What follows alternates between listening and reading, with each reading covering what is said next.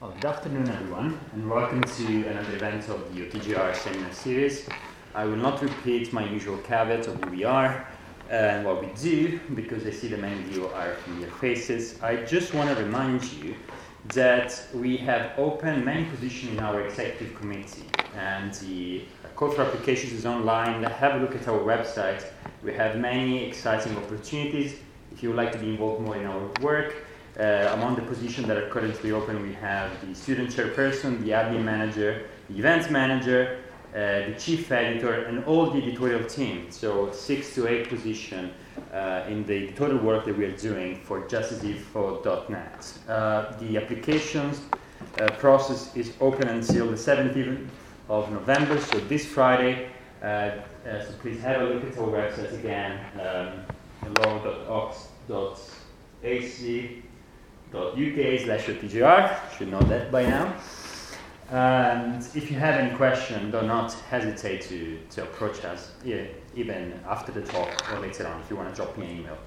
Um, but uh, without further ado, let's move on to today's presentation. We are really excited to have with us uh, Rebekka Friedman, who is lecturer uh, at King's College London in Gender and International Relations um, her research focuses on the intersection between transitional justice, peace building, gender, memory, and reconciliation. She is the co editor of a 2015 uh, collective volume called Evaluating Transitional Justice, Accountability and Peace Building in Post Conflict Sierra Leone. Uh, she is the former editor of Millennium Journal of International Studies, and currently she is carrying on an ESRC funded research project on gender marginalization and recovery titled Hidden Voices. If you want to tell us something about it, I'm sure that would be really curious to know. But uh, today's presentation concerned the research that she conducted in, in, in, the field, specifically on formal and informal transitional justice processes uh, in Sierra Leone, Peru, Colombia, and Sri Lanka. The product of this research uh, was this uh, book that was published only in August of this year by CUP called Competing Memories, Truth and Reconciliation in Sierra Leone and Peru. And I'm sure we will hear much more about this, so without further ado, please join me in thanking our guests today. Thank you very much. So, thanks for coming, and thank you, Daniel, for the introduction. Um, as um, so, so, the presentation today will focus um, just on my earlier research, which uh, culminated in this book, um, Competing Memories Truth and Reconciliation in Sierra Leone, Peru. And we do have some flyers here from the publishers if people wonder, um, are interested in um, getting it at a discounted cost. Um, and so, so, my comments today will, will focus on this book. And actually, I was telling Daniel that uh, this is my second time presenting um, for um, OTJR. The first time was, I think, in um, 2000, 2009 or 10 when I wasn't doing my PhD and I just finished the field research on Sierra Leone. So it's, uh, I think this was in the very early stages, and I gave a presentation and just come back from Sierra Leone, gave a presentation then, uh, which Phil Clark hosted. Um, and so n- now um, I've, I'm still very much working on the same areas. Um, the intersection of transitional justice, peace building, and reconciliation in protracted social conflicts. Um, I'm focusing uh, in the ESRC project that I'm doing now. It's a two year project. Um, I'm focusing um, more on gender and gendered experiences of uh, marginalization, recovery, particularly in contexts of um, militarization. Um, so, and there I've also done research in um, Sri Lanka and Colombia. Um, and I've just come back from, from, from, both, so I'd be happy to talk about that in the question answer. But I'll, I'll restrict my comments today um, to Sierra Leone, Peru, and, and to the general themes that, that run through all of the research. Um, so I think the, the two main um, questions um, underlying this, this book, and this book which came out of my PhD, um, firstly, an interest in context, uh, the context of transitional justice, and specifically, um, how do contextual differences shape both transitional justice institutions themselves, um, but also their, their broader local reception, so local experiences of transitional justice. Um, and the second is the second broader interest in the book is on impact and really taking a step backwards. Um, how do we assess impact and understand impact? So, of course, impact is probably what most of us are interested in. Um, maybe I think or, or most of the audience today in law or mixed. Yeah. So I think well, some of us are more interested in the institutions themselves and the intricacies of the institutions and the law. But I think uh, for me it was very much um, the kind of the long-term in impact and also the politics surrounding these institutions. So how do you assess impact? Um, what should the objectives of these processes be? And I was especially interested in reconciliation. So, reconciliation, um, probably arguably one of the most important outcomes, especially as I'll talk about shortly with context.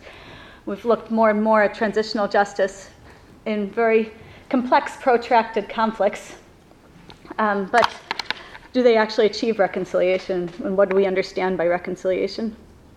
So, I think to begin with the first uh, context, uh, transitional justice processes, at least in kind of the in its globalized form, as a global epistemic set of processes and, and knowledge base, and um, began in the Cold War um, in, in, what we often refer to as third wave transitions to democracy. So in South America, often um, cases like Argentina or Uruguay, um, and they often examine very specific periods of violence, um, usually ideological uh, um, ideologically motivated violence, and they often focused on, on particularly truth commissions, which I've focused on a lot in my research, um, state sponsored violence against political dissidents. So, in Argentina, for instance, one of the most famous early truth commissions, um, the classic victim was the prisoner of conscience, so a person persecuted for so her peaceful um, p- political beliefs, um, and um, truth commissions and transitional justice processes in general were very much tied to democratization, to the establishment or reestablishment of human rights, to countering impunity. And they often had a strong degree, therefore, of civil society backing in these contexts, I think very important. Um, I'm thinking recent years, in the post Cold War period, um, especially, we've seen um, a shift of transitional justice to um, much wider set of contexts. So, civil wars, protracted social conflicts, uh, contexts where there are often multiple sides. Um, so, um, Sierra Leone, Peru, we have um, state actors committing violence, the military, but also um, non state actors, large scale insurgency groups, even smaller scale peasant patrols and militias. So civilians are participating in violence to greater and greater degree. Um, complex categories of victims, so um, large scale experiences of sexual violence, for instance, um, use of child soldiers, some more complex categories of perpetrators as well. Um, and also another change um, that these are conflicts where the international community has become more and more involved. Um, so this started already um, in the 90s. I think there was um, more of an opportunity for cooperation with the end of the Cold War. So truth commissions in Central America and El Salvador and Guatemala, for instance, were run wholly by um, international agents by the UN. Um, the context that I've looked at, uh, Sierra Leone, Peru, are, are uh, Sierra Leone particularly more hybrid in some senses. So there's international national cooperation, but still quite different than the earlier South American context. So there's strong global influence in running and establishing and set, setting up um, set, setting up transitional justice processes and funding them, um, but also um, a very different global normative context. So a, a, way of doing things, a set of expectations. Um, so strong senses of how things should be done. I think um, this applies particularly to legal institutions, but also increasingly to what had previously been considered informal processes like truth commissions.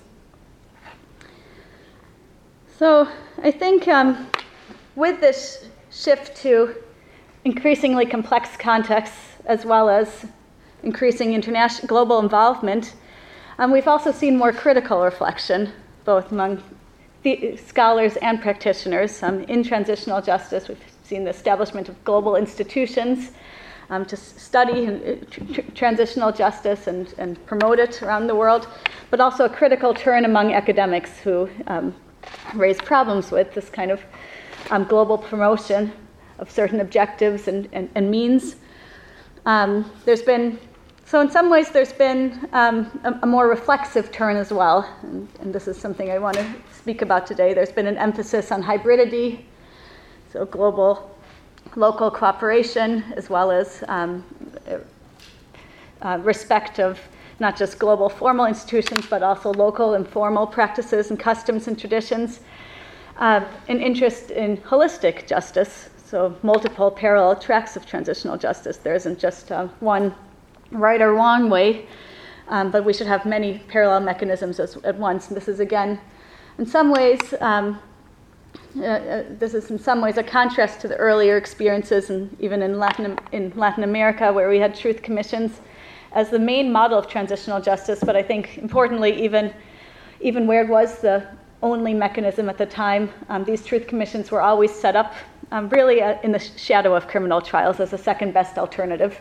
So where tr- criminal trials were considered to be too contentious or too destabilizing, um, truth commissions were set up, but very much in the hope that these commissions would then lead to trials later on. Um, and so, so with a holistic turn, um, and even earlier with high profile truth commissions, for instance, in South Africa, um, there was more of an emphasis on restorative justice alongside retributive justice, and that there are different forms of justice, and, and one may not be superior to another. And there's also, in recent years, I think something very important for my research uh, and, and, presentation today, an interest in, in it's becoming too many words and jargon, but uh, these are the terms transformative justice. So, transformative justice, importantly, meant to both be transformative in terms of addressing and transforming the root causes of conflict, um, but also um, transform ways of inter- ways of um, interacting, ways of behaving, um, be participatory in orientation, involve, um, contribute to democratization. So transitional justice should be set up and run in a way that contributes to um, democratization, um, uh, to promoting active citizenship, to engaging stakeholders in a much more long-term sense.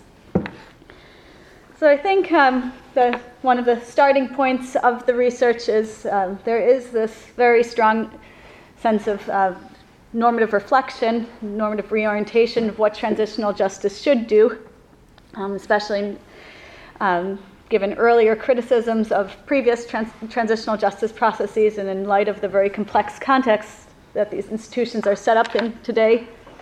Um, but how do they actually do this and, and can they do this? Um, the, the, a lot of the theoretical work has very much remained theoretical, has, has been kind of a normative reorientation. There hasn't been much examination and practice of what transformative justice actually means, um, how it can be implemented. Um, so that's something I very much try to look at in the book. Um, and, and, the, and, the, second broader rationale, as I mentioned already, is, um, is what, what, I'm personally very interested in is, is impact and, and, and reconciliation.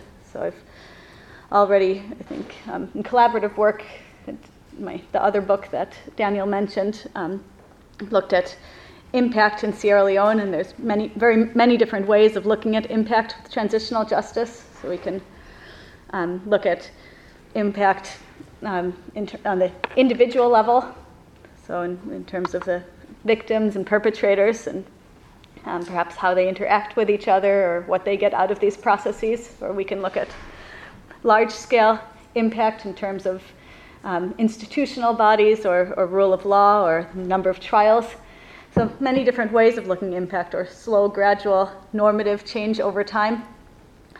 Um, it, it, with reconciliation, um, a lot of the recent work on impact hasn't really looked very much on reconciliation. So there's, there's um, large ethnographic scholarship, um, particularly in um, anthropology, and um, that, that looks at the individual level. So it looks at reconciliation in terms of individual perceptions in terms of victims and perpetrators, perhaps reconciling or um, individual healing. Um, there's not a lot of work on the societal level of, rec- of reconciliation and or even understanding of what reconciliation can mean beyond um, beyond individual relationships. And I think this again um, is important where um, truth commission where we have informal mechanisms um, that often work at the community level, um, but truth commissions are are shorter term processes and and, and, work very much on the societal level. And, and so there's been very little study of what societal reconciliation actually means and, and whether transitional justice institutions have any impact um, in this sphere or not. Um, and I think part of the problem also is, is the history of truth commissions. Um, so, truth commissions from any transitional justice institution, I think, have um, advanced the largest um, interest in reconciliation, um, particularly the South African Truth and Reconciliation Commission. First, it was the first truth commission that to really, or trans, uh, large-scale transitional justice institution to tie itself to reconciliation as an end goal. Um, but this was, in some ways, a very unique experience and advanced a particular conception of reconciliation, especially where tied to transitional justice, which is focused on a very participatory model of transitional justice and a testimonial model, um, linked in this context very much to um, religious tropes of, in this context, Christian religious themes of confession and contrition. And, um, and advanced an understanding of reconciliation um, that was very ambitious in many ways, that was tied to the transformation of individual viewpoints. So, reconciliation occurs to the extent that um, individual perceptions change. So there's um, forgiveness on the part of victims, or healing, or um, contrition on the part of perpetrators. Um, and, and, and so the South African Truth and Reconciliation Commission was, for some time, heralded as a very innovative model and for many a success story, but then also later severely criticized um, because it was tied to these, partly because it was tied to these very ambitious ends. And so this is something I think uh, also that needs to be interrogated in much more detail on what is, how should we actually understand reconciliation? Um, are there um, other understandings and levels of reconciliation, and um, how can we look at them in relation to um, transitional justice and peace building processes? So the, the, cases in, in the book, as I've mentioned already, um, Peru and Sierra Leone. Um, so for me, it was interesting cross-regional comparison. Um, of course, there are many differences in the cases, which we can talk about, but um, also interesting parallels, um, despite their differences. Um, so two um, lo- long-term and complex, protracted social conflicts with multiple actors. So state or military violence, um, violence committed by non state insurgency groups, the Shining Path principally in, in Peru, um, and the Revolutionary United Front in Sierra Leone. Um, as, as, well as communal violence, so civil defense forces set up um, at the communal level um, to defend villages against um, violence from both of these actors that, that, ended up committing large scale violence themselves. Uh, there were messy conflicts, there were switching sides, um, there was uh, sometimes collaboration between the military and, and, the Revolutionary United Front, in particular, in, in Sierra Leone. Uh, child soldiers in both cases, um, widespread sexual violence, um, forced conscription of children. Um, also, very uneven, and I think this is important, very uneven experiences of violence. So, violence that was concentrated in remote and very poor areas of each country. Um, so in Peru, it was in the rural hinterlands, um, largely indigenous areas, um, areas where the victims came from a mainly illiterate peasant, um, very poor demographic. Um, and, in both cases, um, many of the ex combatants so, came from marginalized social backgrounds, marginalized youth. and cases where the middle classes and the capital cities were um, sheltered from some of the worst experiences of violence. So they've mainly experienced insurgency violence, which um, was serious in, in, its own right, but, but um, they were mainly sheltered from state violence, military violence, and um, which and, and, some of the most egregious human rights abuses, large-scale disappearances in Peru. Um, they're both conflicts where um, there are long histories of state neglect and marginalization that um, that fueled the conflict in many ways, and, and that um, the insurgency is politicized. So, and, and there, there was a ethnicity and um, race played a role, um, particularly in Peru. So this wasn't a strict ethnic conflict. Um, the Shining Path recruited from universities throughout the country, and um, its leader um, was was of European descent, but um, a lot of the insurgents were indigenous, and, and it certainly polit- the, politicized the grievances of the indigenous in the country. So there was an important ethnic slash racial factor as well. Um, the, the, cases, transitional justice institutions in both cases were set up in similar time periods, uh, one year apart. Um, and there's an emphasis very much in both cases on um, hybridity as well as um, transformative justice. So in Sierra Leone, we can see this um, much more visibly. The Truth and Reconciliation Commission, as well as the special court, were hybrid institutions. They were set up by the UN but had a mix of international domestic staff. Um, the Peru were domestic processes, but the Inter American Court was heavily involved in, in trials, and, and even though the Truth Commission was staffed by Peruvians, uh, spent a year and a half bringing over commissioners from other contexts and, and consulting with them, and um, as well as international advisors. So it was um, very much um, taking t- taking insights and lessons from other cases and applying them um, in its own context. Um, they're both two-track approaches, which is probably interesting for the lawyers in the, in the room. Um, so there are cases where truth commissions were set up alongside trials, and we won't, don't have time to get into this, but in the Q&A, if, you're, if, if anyone wants to follow up. Um, we're not harmonious relationships.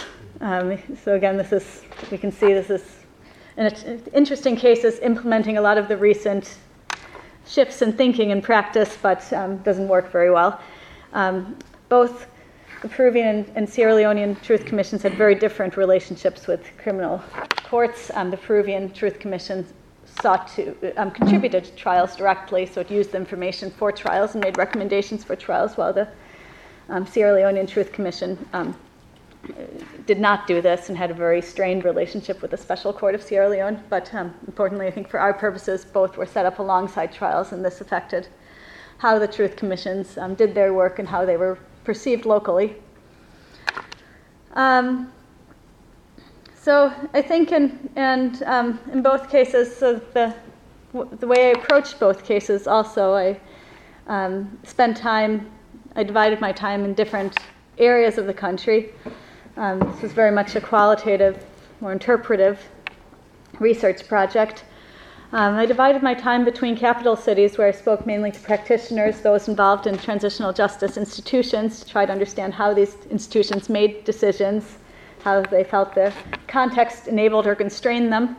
But then I think um, even more of my time I spent in um, the affected areas and spoke to stakeholders and participants in these institutions. So in, in, in Peru, this was Ayacucho, um, where the conflict started and most of the victims came from. In Sierra Leone, I spent time in Kailahun.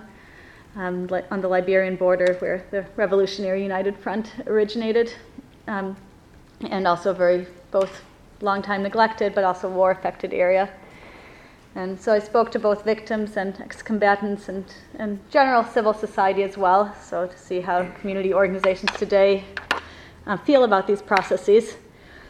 Um, and I looked at both formal and informal mechanisms, so truth commissions, as well as um, ongoing informal mechanisms. And in Peru, I looked more at community memory projects and initiatives, and in Sierra Leone, more um, community reconciliation processes, which are ongoing.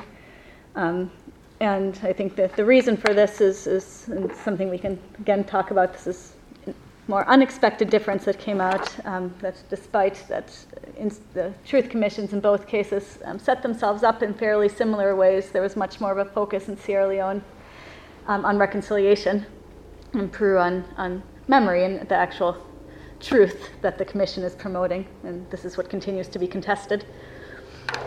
Um, so I think um, the, from a comparative um, viewpoint, um, so there interesting parallels in terms of the, the, cases themselves and what I was looking for, um, but um, there's also important and interesting differences um, between the cases, and um, especially as I started doing the research. Um, I think um, what's interesting is that both truth commissions took a conscious, made a conscious decision to really promote transformative justice and co- contribute to conflict transformation. So they sought to be highly participatory, to set themselves up in different parts of the country and really reach out to affected populations.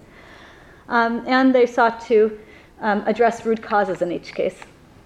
Um, and, and, this varied according uh, to the conflict, of course. So in Sierra Leone, where, um, as I've already said, um, marginalized youth uh, formed the majority of ex combatants, and some even refer to the Sierra Leonean conflict as a large scale youth uprising. So this is, um, there is a long term kind of fracture of intergenerational relationships and, and, and um, kind of an explosion, especially in the universities of Sierra Leone, of, um, of frustrated expectations and um, marginalized youth. The Truth Commission focused heavily on, on youth, engaging youth, um, engaging ex combatant youth and, and, child soldiers.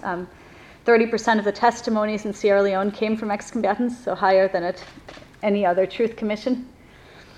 Um, Peru um, where the kind of conflict had um, had really targeted the indigenous, um, and there had been the Truth Commission um, really prioritized cultural pluralism, so highlight and reaching out to victims and, and promoting their experiences, and um, also in in generating state accountability and countering impunity. And so the main stakeholders for the Peruvian Truth Commission were always from the start victims um, and, and countering their long term marginalization and invisibility, so especially um, indigenous victims.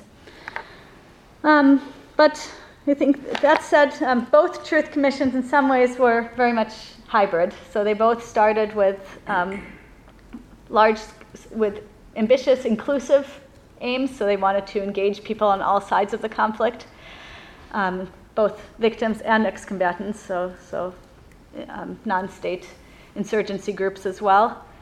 Um, they also wanted to contribute to large-scale um, accountability, um, criminal justice in the Peruvian case. And so one of the things that I am concerned with in the book is, um, so especially my background more in conflict conflict war studies, as well as peace building, transitional justice. we step back and look at these cases from a conflict studies perspective, um, I think transitional justice is divided, um, conflict studies perhaps even more, so there are many different interpretations of what caused, of the root causes of conflicts in each case. Um, so Sierra Leone um, one, is one of the um, often frequently cited cases for the, perhaps um, the older greed versus grievance debate, it, it, that, where conflict driven by uh, kind of structural causes, the political economy, or um, is it opportunistic, or is it dri- driven, um, if you look at the micro level, or take a psychosocial lens by deep rooted individual grievances? Um, we've had kind of similar um, differences in, in, in, the Peruvian literature, um, largely Peruvian, more ethnographically oriented literature focuses very much on the shining path almost as a political religion. Um, it, it's almost cult like in some ways. It provides a home for disaffected youth. Um, it, it, provides an identity versus the literature that looks at kind of the coca, coca structures and, and the economy of violence. Um, I think transitional justice and, and conflict studies tend to be very atomized from each other, and, and so there's, there's an emphasis on transformative justice and transforming root causes of conflict. It was never very clear in either commission what the root causes of conflict were. Um, sometimes they're implicitly there, so giving marginalized youth a voice in Sierra Leone, important objective. Um, but I think what, what starts to emerge is that perhaps there's, in terms of addressing these different understandings of conflict, um, that there are tensions between the two. Um, there are tensions between an inclusive approach that tries to provide a platform to all sides to testify and really understand their micro level motivations versus one that can lead to large scale structural change that can which depend with institutional reform and development um, which requires um, both social solidarity and middle class support, but also um, political support and government support. Um, you can really see this in the case of the Peruvian Truth Commission. So it began very ambitiously, um, soon became a highly criticized commission. So um, even giving, involving the Shining Path at all um, was seen as legitimizing the Shining Path. Um, le- contributing to criminal trials of military members made it anti-military. Um, but uh, but then I think um, where the Truth Commission did have um, did engage with the military became very criti- it became criticized very quickly in affected areas, especially um, where, where, a lot of the in Ayacucho and in areas where the military had um, committed very heavy-handed violence. So what the Truth Commission ended up doing is, um, and this was very ad hoc, and, and, um, and, and, figured it out as it went along, is tried to balance these different objectives and tiptoe around in a sense. So the Truth Commission really encouraged the Shining Path to testify, um, but only on the condition that the Shining Path did what they call um, auto criticize, so renounce its role in the movement and also um, the movement itself. Um, so that's what militants would have to do. Um, so Shining Path completely refused to do this. The leadership took a decision that um, they should not do this. Um, Peru had multiple non-state actors. It also had the Tupac Amaru movement, and the Tupac Amaru movement was willing to do this, and they did participate in hearings, but they were a um, much smaller group and considered generally um, not as extreme, not as violent as the Shining Path. So um, military also refused to testify um, especially where the Truth Commission um, contributed to criminal trials. And so I think um, over time, what the Truth Commission, where it ended up focusing most of its work was on victims, um, gathering victim testimony and exposing state violence. Um, and there it did make a difference, so victims much more in the public eye, and there's um, the Truth Commission was able to counter impunity in many ways. It led to it provided information, made recommendations that led to hundreds of trials of high ranking military members. Um, but this is very much um, what some, one of my interviewees um, in, in, the book referred to as a reconciliation without belligerence. Um, so this is a victims commission um, where, where chief protagonists in the conflict were largely invisible. And, um, we can, you can agree or disagree with this kind of approach, but if, if one of the um, if, if one of the objectives is to have an inclusive process that exposes also these micro level motivations, and um, then then this was then this is then this is where the Truth Commission was very limited. Um, Sierra Leone, other extreme in many ways. So the Sierra Leonean Truth Commission um, ha- was able to generate a remarkable level of ex-combatant participation, um, but victims feel very tend, tend, to feel very marginalized from the reconciliation in Sierra Leone, and um, in some ways, I think one of the things I argue in the book is that the Sierra Leonean Truth Commission almost had to um, worked extra hard to counter the, the Special Court of Sierra Leone, which was set up by, by, by, also by the UN um, soon after the Truth Commission had been established. Um, there was such a fear that ex combatants wouldn't testify because they'd be afraid of self incrimination, um, despite attempts by the special court to counter these fears, to be fair. But, um, but still, there was, uh, the Truth Commission had been established on a guarantee of general amnesty and committed to a non punitive process. Um, and so it consistently tried to reassure ex combatants that it was not linked to the special court, that um, we're all equally guilty, we're all equally victimized. And so one of the criticisms um, I heard frequently from victims, but I think um, also those who are more engaged with a kind of overall message of the Truth Commission in Sierra Leone, is that um, this was much less critical process, and, and it was and it was process focused more on ex-combatants and um, and and helping them with their transition than um, a critical and nuanced examination of the past and, and, and, their own role in this violence, as well as um, um, and that um, and it was much less focused on victims, and victims tend to still be um, very marginalized in Sierra Leone and, and quite invisible. And um, and I think there there are of course contextual reasons for this. So in Sierra Leone um, the ex-combatants, both the youth, young ex-combatants in particular, they pose a future threat to the country, so they, they the potential to destabilize the country if they're not reintegrated. Um, there's also, I found a great deal of sympathy for them in this context. So some, many of them were forcibly recruited in terrible conditions and drugs. So there's, and there's a real willingness in Sierra Leone, and I think this is beyond the scope of this of the research. So just uh, but, there was a real willingness in Sierra Leone to also engage with them and, and, and more forgiving disposition to them, much more than I found in Peru. Um, but, but again, um, I, I, think that uh, huge amounts of bitterness um, among victims. So in the book, I discuss trade offs between what I refer to as a more inclusive approach versus a more human rights based approach, and um, micro and macro understandings of, of conflict transformation.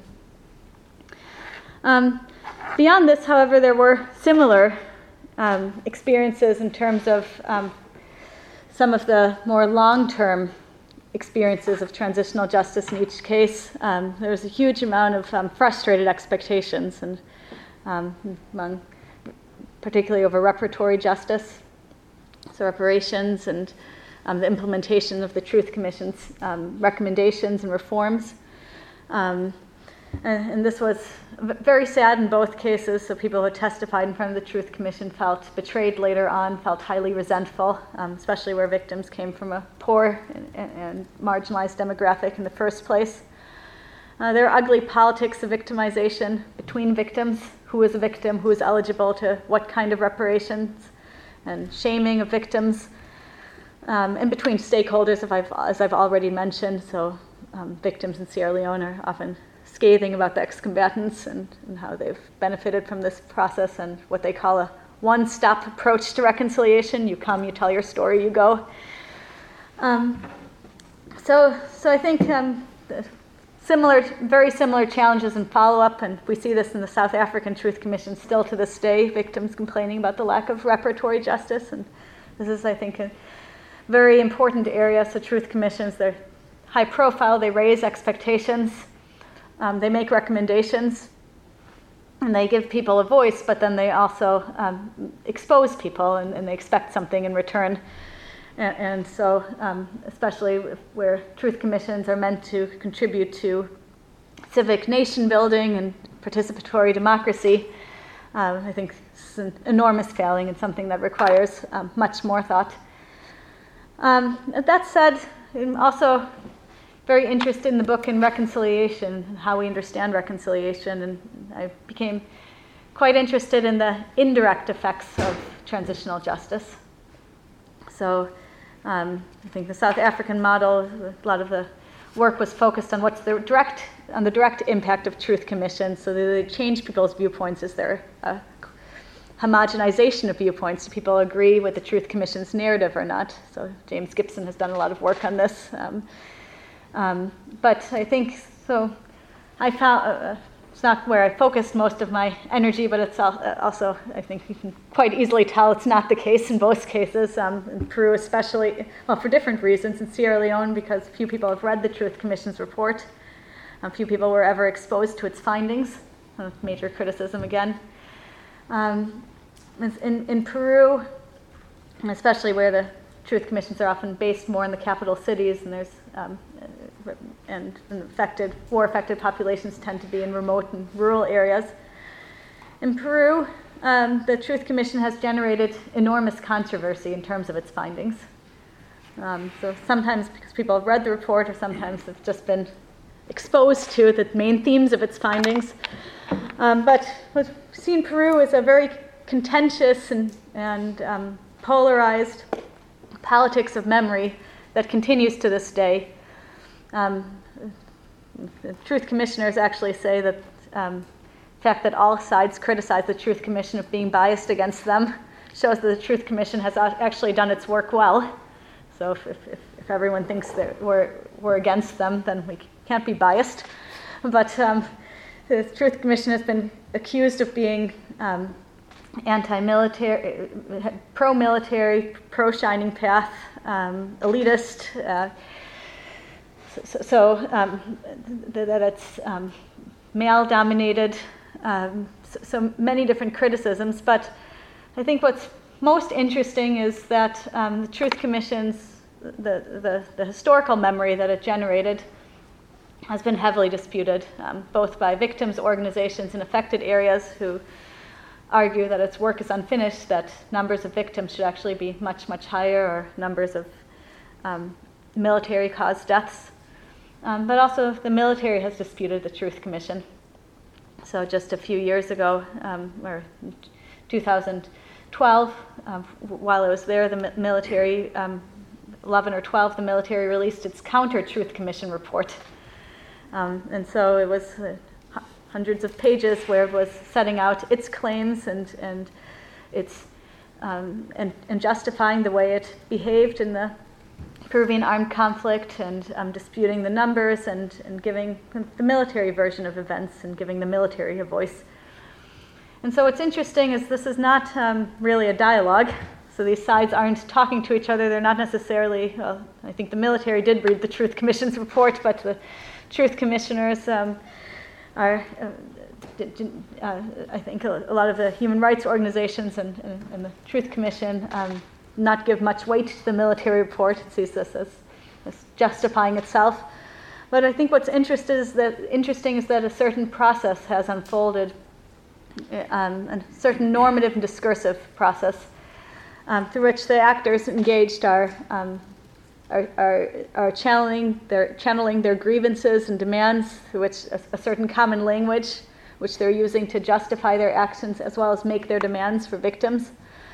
And it's absorbing conflict um, into nonviolent political channels. And, and so I think there's a huge interest in memory now in Peru, um, also at the communal level. So there's lots of counter memory and um, people who feel that the Truth Commission didn't represent them and they want their own voice. Um, but this enormous memory boom, um, and also a certain human rights type language that, that even the actors in the conflict now use to, uh, to um, tell their stories, and, and, and a sense that stories should be told and, and that, um, account- that there should be some kind of public accountability in, uh, accountability in the public sphere. And this is very much um, this is a big contrast to what existed before, where victims had been invisible for so long and there was very little awareness of state violence and high degrees of impunity. So I refer to this in the book as procedural reconciliation. It's a shared process, a shared way of doing things, and it's a normative and discursive process. And it doesn't lead to one unanimous end result, so we can't look at it as linear so much, and we also, and it doesn't try to achieve homogeneity. So the actors probably won't ever agree on what happened in this conflict. Um, they may agree to certain kind of a, a few comment. They may agree that there was violence against civilians and that this was wrong, but they won't agree on um, why, wh- whether it was justified in some cases or not. Um, but there's a certain process in place um, for talking about it, and and and I think, and interestingly, I argue that actually um, there's a there's not a linear transition from conflict to um, healing and, and, and forgiveness and, and very ambitious reconciliation. Conflict and reconciliation can coexist. In fact, conflict often drives this procedural reconciliation because it's the lack of agreement over the past and ongoing conflict that fuels this procedural reconciliation, that fuels the interest in debating the past and delving into the past and pursuing the demands generated by the past. Um, so it's a it's a um, it, it's it's a conflict fueled process, but it's it's a nonviolent process, and I think um, and it can lead to deeper forms of interaction over time. So and, and this is one of the kind of I think conceptual um, arguments in the book that there are many levels of reconciliation, and, and, and we should look at the relationship of conflict and, and reconciliation differently. And I think some of us would agree that post conflict itself is a misnomer, so there can be post war, but um, conflict continues, and, and, there's a, not a neat transition from, um, from conflict and violence to peace. So, how, how am I doing time wise? Should I wrap it up? Five minutes. Five minutes? Okay.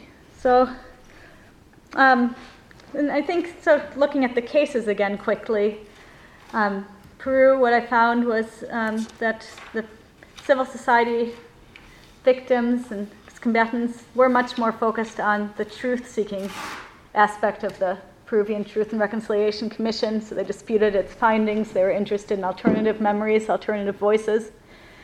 Um, and um, even if this, it was critical engagement, um, I argue in the long run, procedural reconciliation in this case actually did strengthen democracy because it, um, it, it, absorbed conflict into nonviolent channels and, and, it, and it reinforced democratic channels. So victims, even um, victims groups, are very focused on the capital now to make their demands, and they often use the framework of the Truth Commission also to mobilize and petition.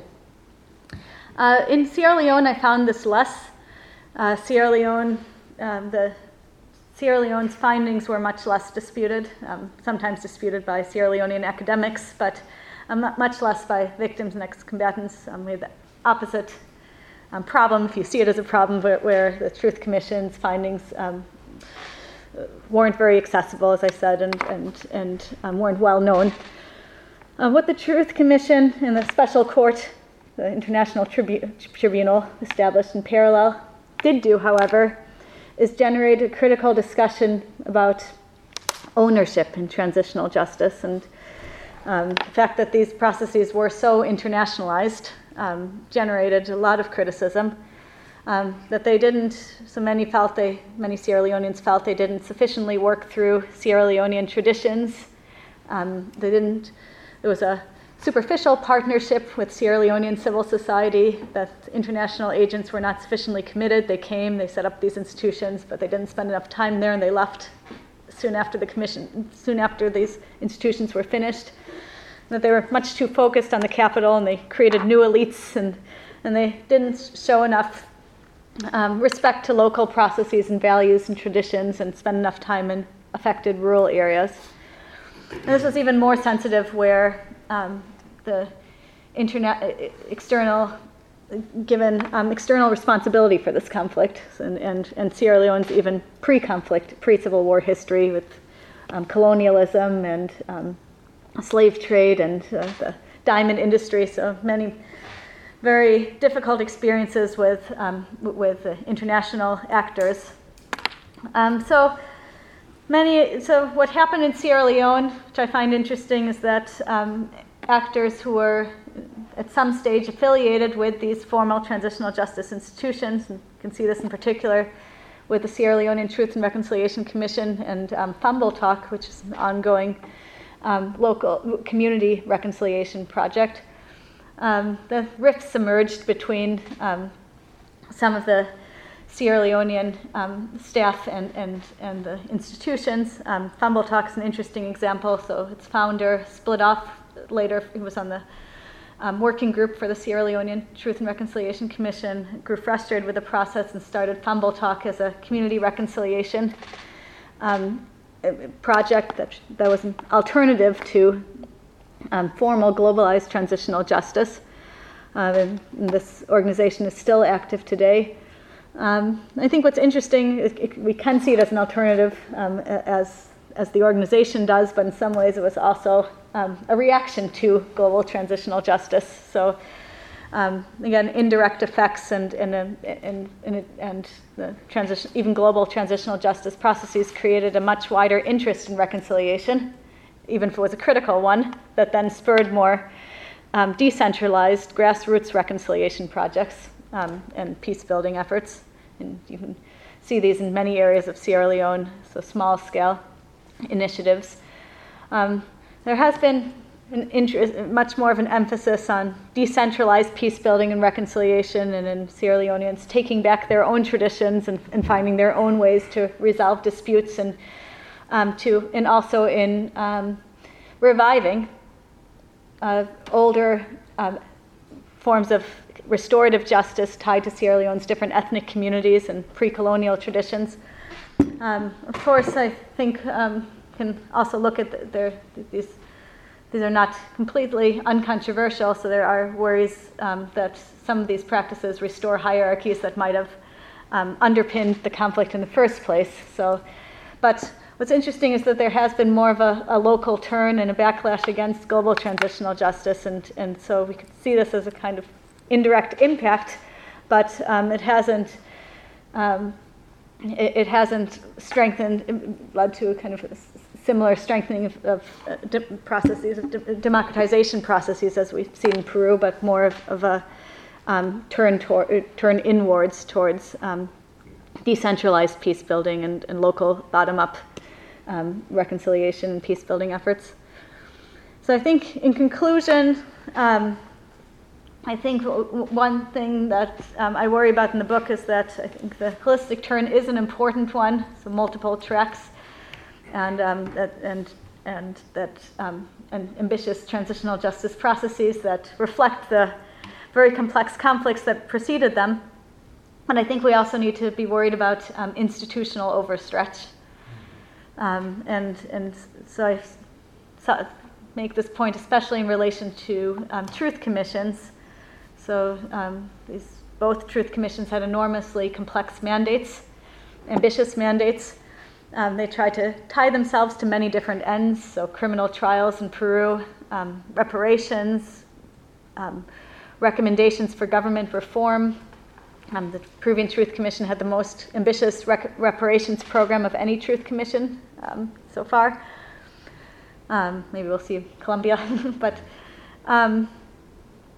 as well as broad civic participation. So the Peruvian Truth Commission was the first and only commission in Latin America that used um, public hearings. Um, that also then led to enormous disappointment because these are temporary measures and how, do, how can they um, ensure success in f- fulfilling all of these aims and also are these aims intention ever?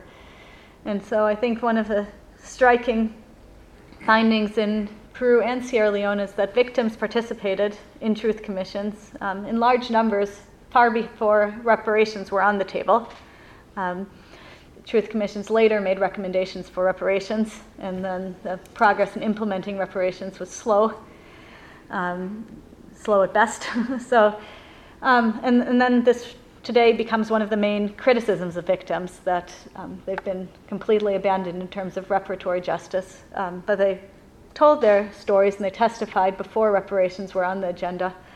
And I think for many, it meant something to testify, and they felt that they were contributing to an important process, or perhaps they were having a voice for the first time where they'd been invisible for so long.